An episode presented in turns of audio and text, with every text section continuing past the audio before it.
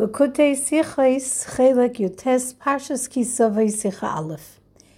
this week's Torah portion, after the Torah teaches the mitzvahs of Bikurim, where the first fruits are handed over to the Kohen, and Vidui Maisrus, the declaration of the final tithing at the very last opportunity to bring Meiser, the Pasuk, Pasuk Tezayin and Perak Chavvov, tells us, Hayoim Hazeh Hashem lekecha mitzavcha, lasois es achukim ha'ela, ve'es hamishpotim.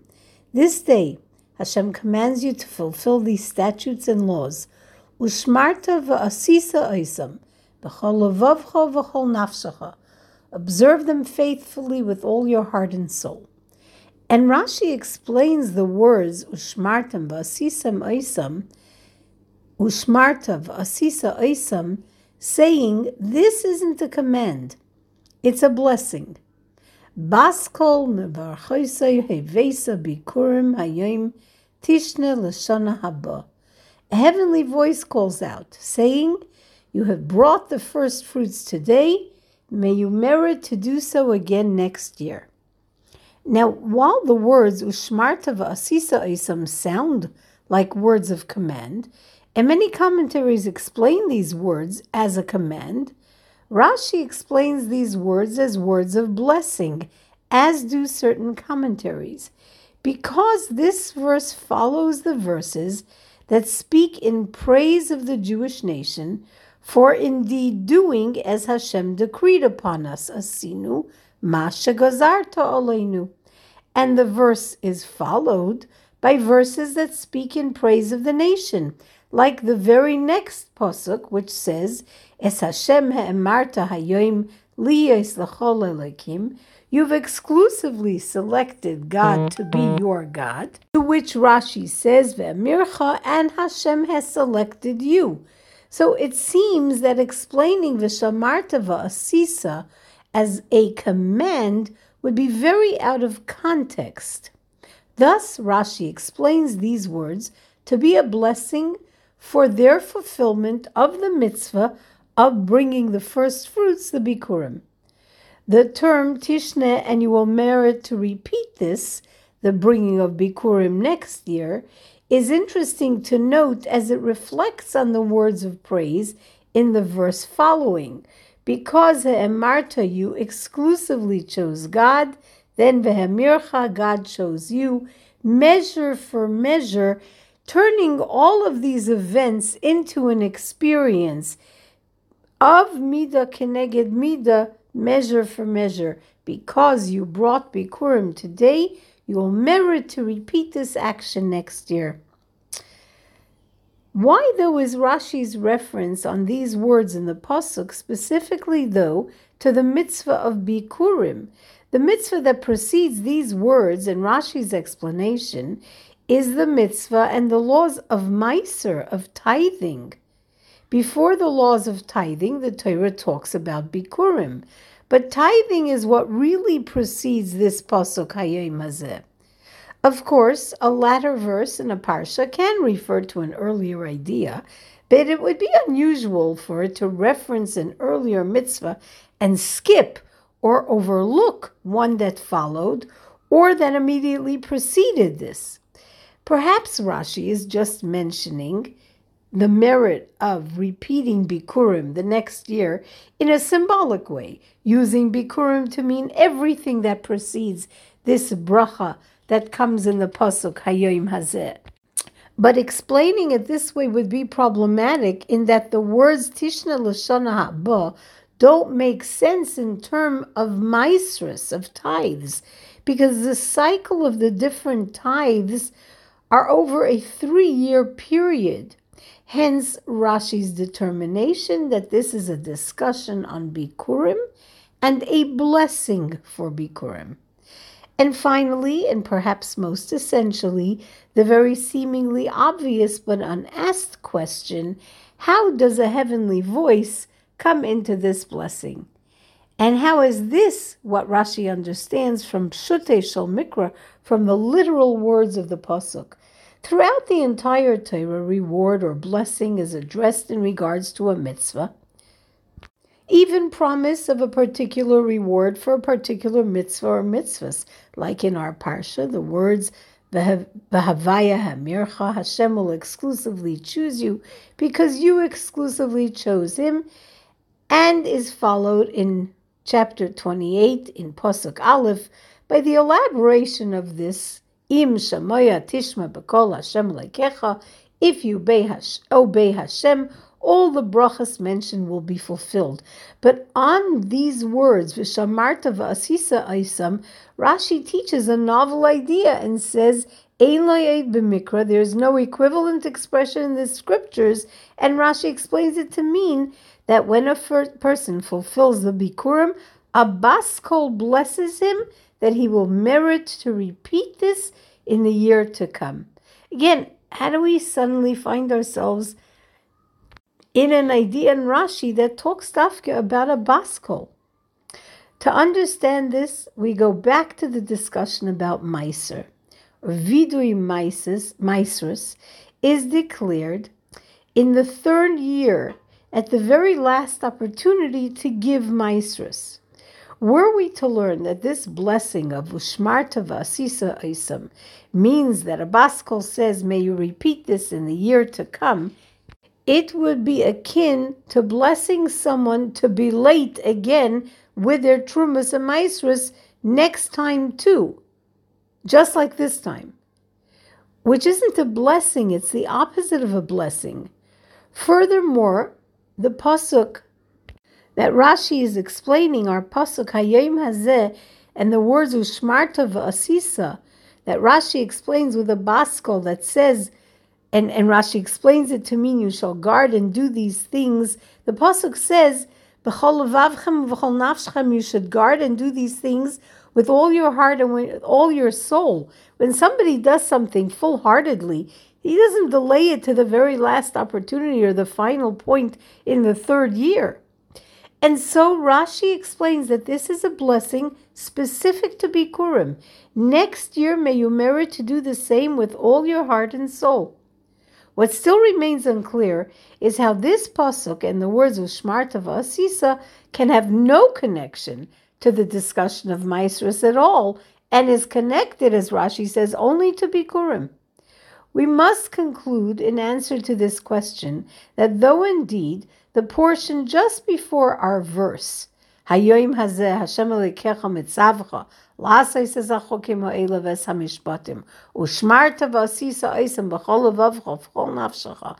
This day Hashem commands you to do all these laws and statutes, and to guard them, and to do them with all your heart and all your soul. And Rashi says Hashem blesses you to merit to repeat this a year hence, follows the commandment of vidui maestris, the conclusion of that mitzvah, as we come to the final words closest to the pasuk of Hayom Hazeh, has a very specific connection to Bikurim. And it's in connection to that point that Rashi says this is a bracha for Bikurim. What is that point? The portion on Meiser concludes with the words that the Jew declares, Hashkifa mimayin kotchacha min hashamayim, uvarech esamcha es Yisrael, ve'eso adoma asher nasata lanu, kasher nishbata laveisenu, eretz zovas cholov udvash. Look down from your holy abode from the heavens, bless your nation Israel, and the land which you gave us as you promised our fathers, a land that flows with milk and honey. It's a beautiful description of Eretz Yisrael. Milk that drips from full goats, honey that d- drips from the dates of Eretz Yisrael. But this very specific description, in fact, digresses from the mitzvah of Meiser, because one doesn't bring Meiser from goat's milk, and certainly not from dates. Meiser is brought from grain, from wine, and from oil. Additionally, and even more specific is the fact that Meiser is relevant to all grains, there's a very clear connection between Bikurim and honey, udvash, because the bringing of Bikurim applies to the honey of dates, and indeed the very description, Eretz Zovas Cholov Udvash, underlined the reason we bring Bikurim, to show gratitude for this beautiful land. As we say, when we bring the Bikurim, Hashem brought us to this place, gave us this land, a land that flows with milk and honey, and now behold, I am bringing you the first fruits of the ground which you have given me. So even though what follows Bikurim in the Torah is Meiser, the final words of what we declare are Eretz Zavas Cholovadvash, and these words are specific to Bikurim. Hence, Hayom Hazeh reflects the Bikurim. But there's still something unclear here. The mitzvah Bikurim emphasizes the idea of Midah Keneged Midah, measure for measure, as in, because you, Hashem, took us out of Mitzrayim from enslavement and hard work to the precise opposite reality, our own beautiful land, and one that flows with milk and honey. In an act of Midah Keneged Midah, we dedicate the first and the best, the first of our fruits, and of these fruits, the choicest dates. And Hashem responds to us in this same manner as well as the pasuk says, "Es havaya hamarta hayom." You chose God exclusively today, and so Hashem chooses us exclusively. But if this is the situation, we bring bikurim to Hashem in gratitude in Eretz Yisrael to Hashem who brought us to this special land from exile, and then add a declaration, a loud declaration of gratitude. Where is the midah keneged midah of Hashem's declaration?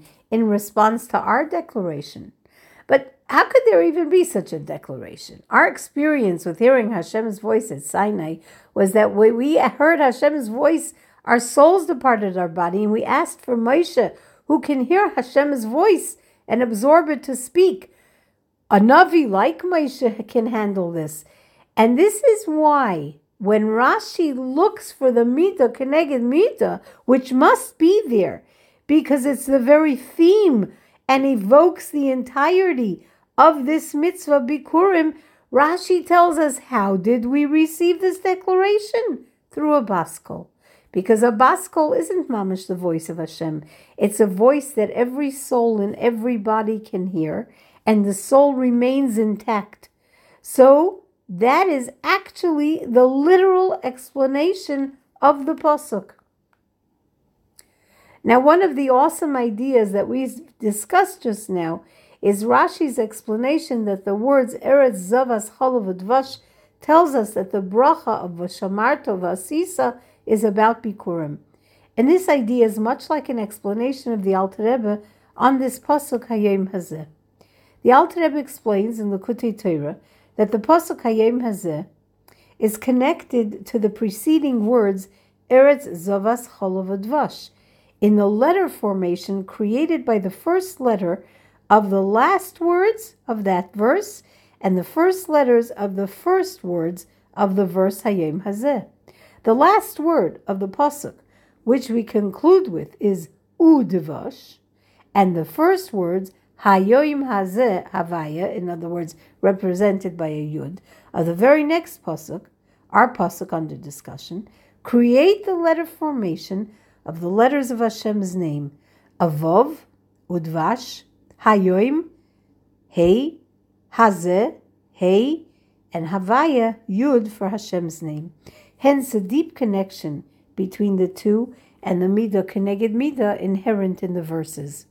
And as we understood that these words in Pshat, Eretz Zavas Cholovot connect with the words in Hayim Hazeh Pasuk Hayim Hazeh, and this connection is about Bikurim, because these words have a primary connection to the word Dvash, the date honey, from which Bikurim are brought, but and not milk, so specific to the word Dvash. The Hasidic explanation similarly draws on the word Udvash, because Udvash, while it draws all the previous words with this, with it, this Vav begins the Vav, Hey, Hey, and Yud in the two verses together.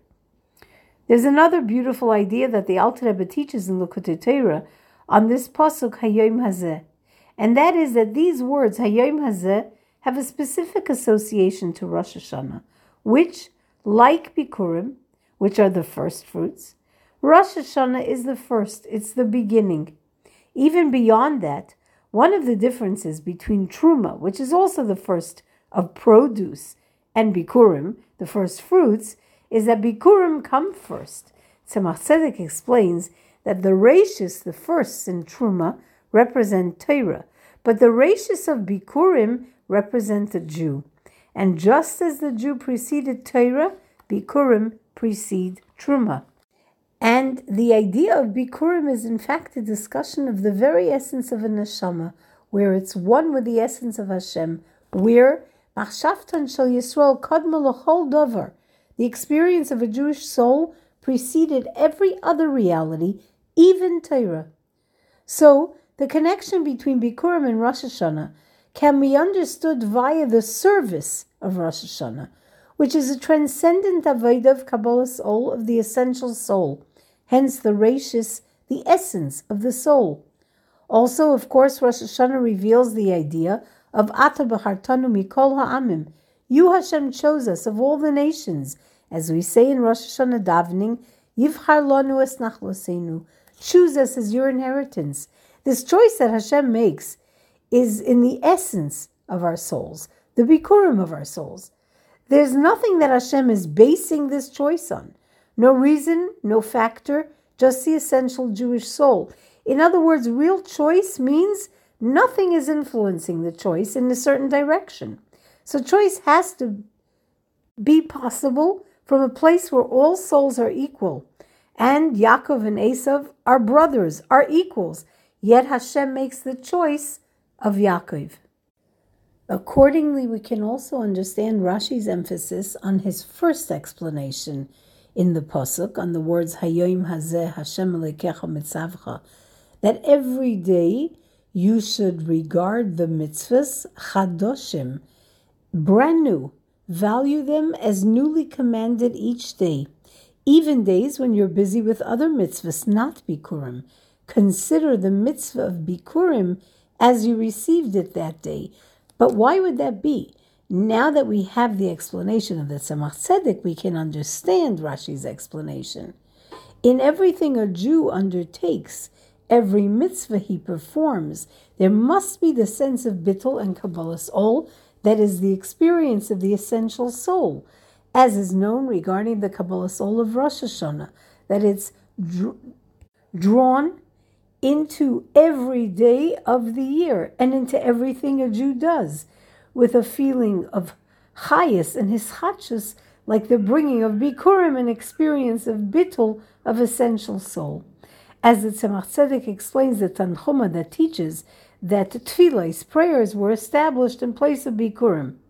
As tefillah connects the soul below to its root and source, so a preparation for Torah is tefillah, prayer, so that Torah learning is as it should be.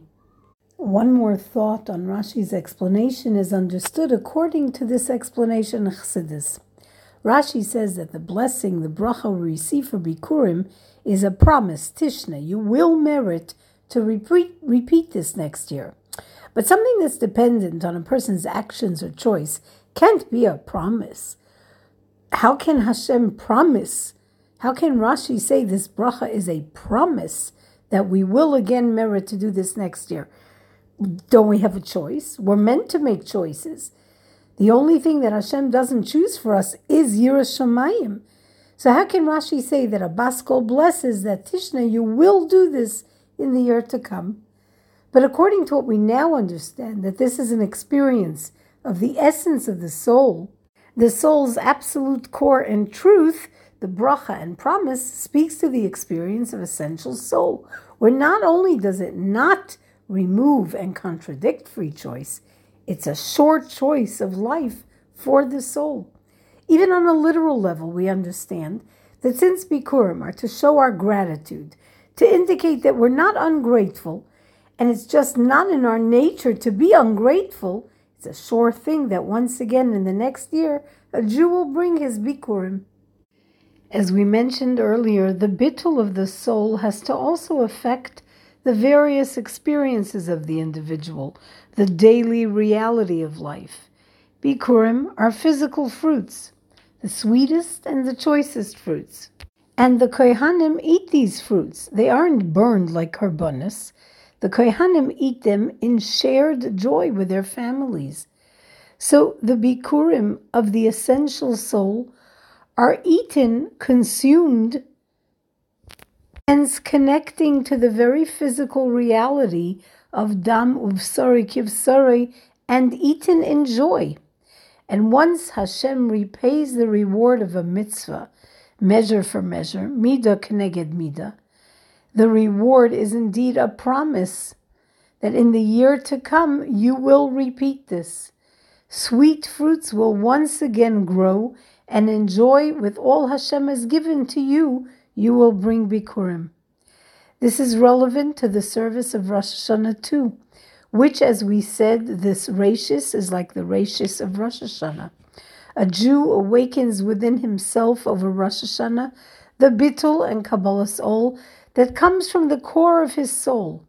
And then Hashem gives him a ksiva v'chasima teva, ulashana teva masuka, in his spiritual needs and in his physical needs to him and to his family, in every area that he needs. In children, in health, and in livelihood, in abundance.